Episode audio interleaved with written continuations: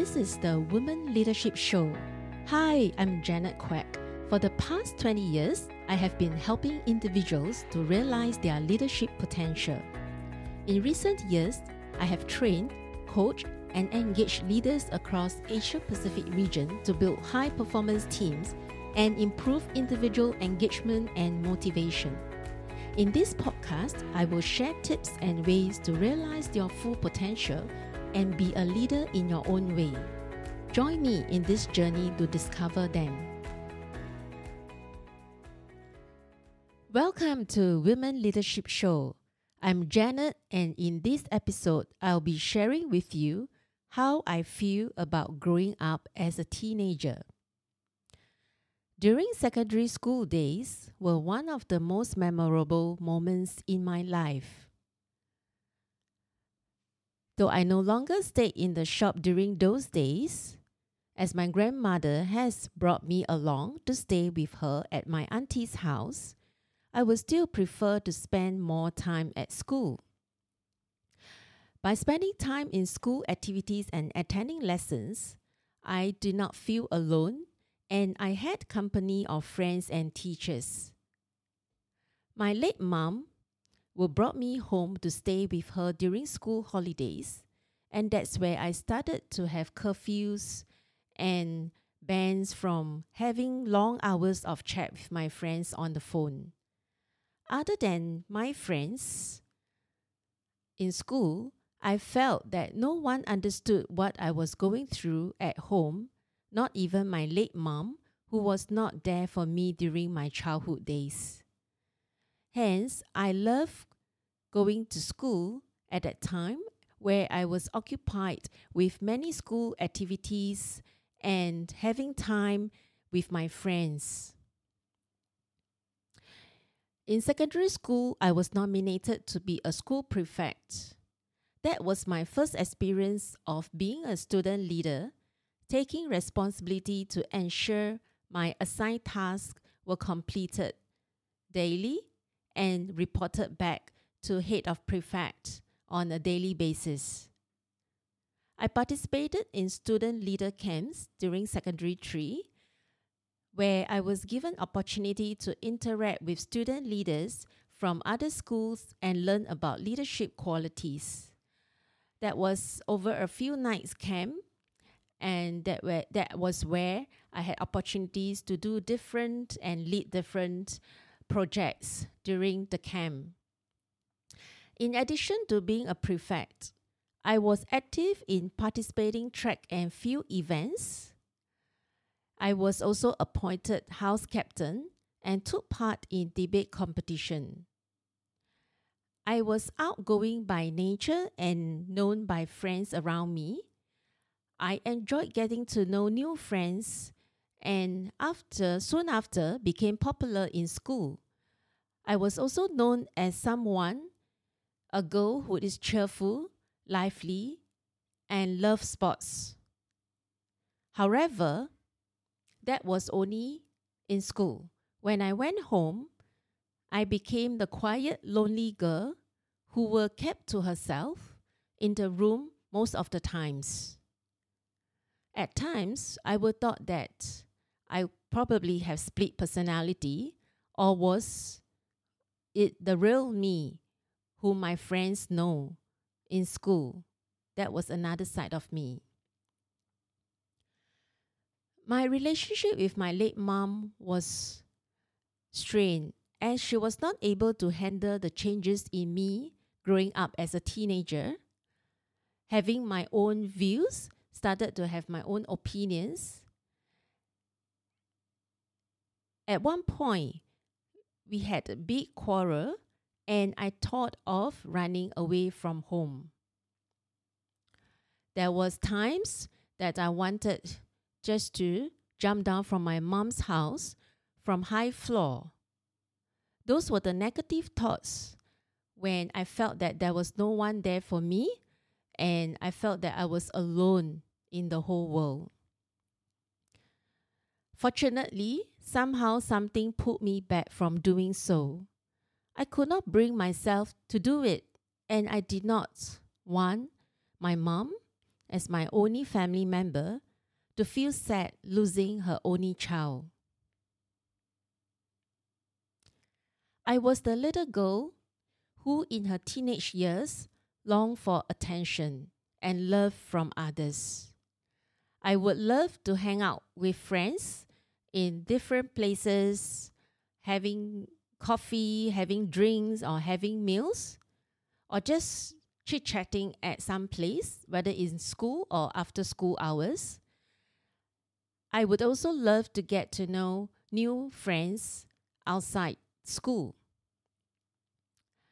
There were days where I loved to chat on the phone for hours till I was banned from using the phone both at my auntie house as well as at my mom's house. Those were the days of ups and downs. But I was glad that I had a group of close friends in class and in school and my prefect group who were good influence for me then. They encouraged me and to stay positive and it also helps me to focus on doing well for my studies. I was very grateful for the group of friends that I have, the influence that they had on me then. Otherwise, I probably would think that I would have gone to a different path, doing things that I might regret later on in life. I had a best friend who were in the same class as me, and she would encourage me whenever I encountered problems with my mom or at home or with my studies. She was always there, a shoulder to cry on, listen to my problems, and help me to feel better whenever I felt um, down or I had quarrel with my mom. And she had helped me to stay focused in in getting my studies done when we had tests or exams. In those days, I remember we would study together in community centers where we can stay at one place, a fixed place, to get our revision done before tests and exams. And after that, we will go jogging or play some sports like badminton after we have done our revision. This routine has also motivated me and helped me to stay disciplined and manage my time in my studies. I hope you like my sharing about my teenage years in secondary schools. My first key takeaway from this sharing is that when I was actively participating in school activities, I would have less time for negative thinking,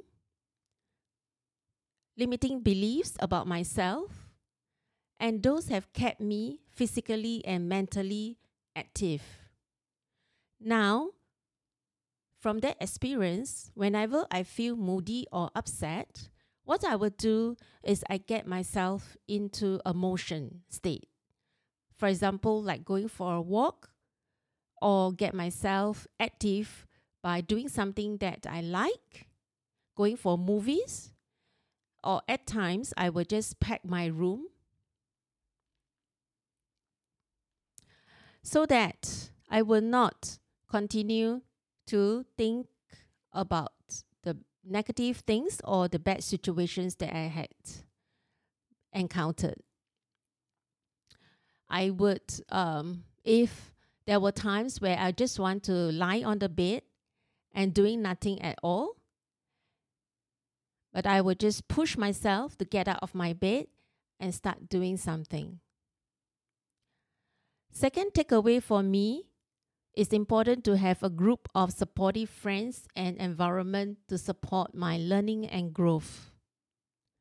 Without my best friends and group of friend, good friends in schools, their encouragement and being there for me and listening to me, I would not have been able to focus on my studies and motivated to do well in my O levels. As the saying goes, who you would be is the five people that you hang out with most of the times. So I'm very so that is a reminder for me to look at who I interact with, who are the people in my life that I interact most. Third takeaway is that I do not take my life for granted. As long as my life is not destined to end yet, I still have so much to contribute to others. Whenever I feel that life has nothing to offer or questioning my existence in this world, I would remind myself life is precious. Do not harm myself in any way, such as ending my life or beating myself up for the mistakes that I've done. I hope that through my sharing, it draws inspiration and some personal reflection for you. I look forward to seeing you in my next episode where I will be I will continue sharing with you my experience growing up as a teenager. Thank you for joining me today. I'm so honored to have you here. Now, if you like to keep going and you want to know more about our mentorship, training programs, and done for you services, come on and visit me over at soulrichwoman.com. S O U L R I C H W O M A N.com. If you happen to get this episode from a friend or a family member, be sure to subscribe to our email list over there because once you are subscribed, you will become one of my Soul Rich Woman family. You have the power to stage and compose it the way you want it to be. Sending you my wishes, and I speak to you soon.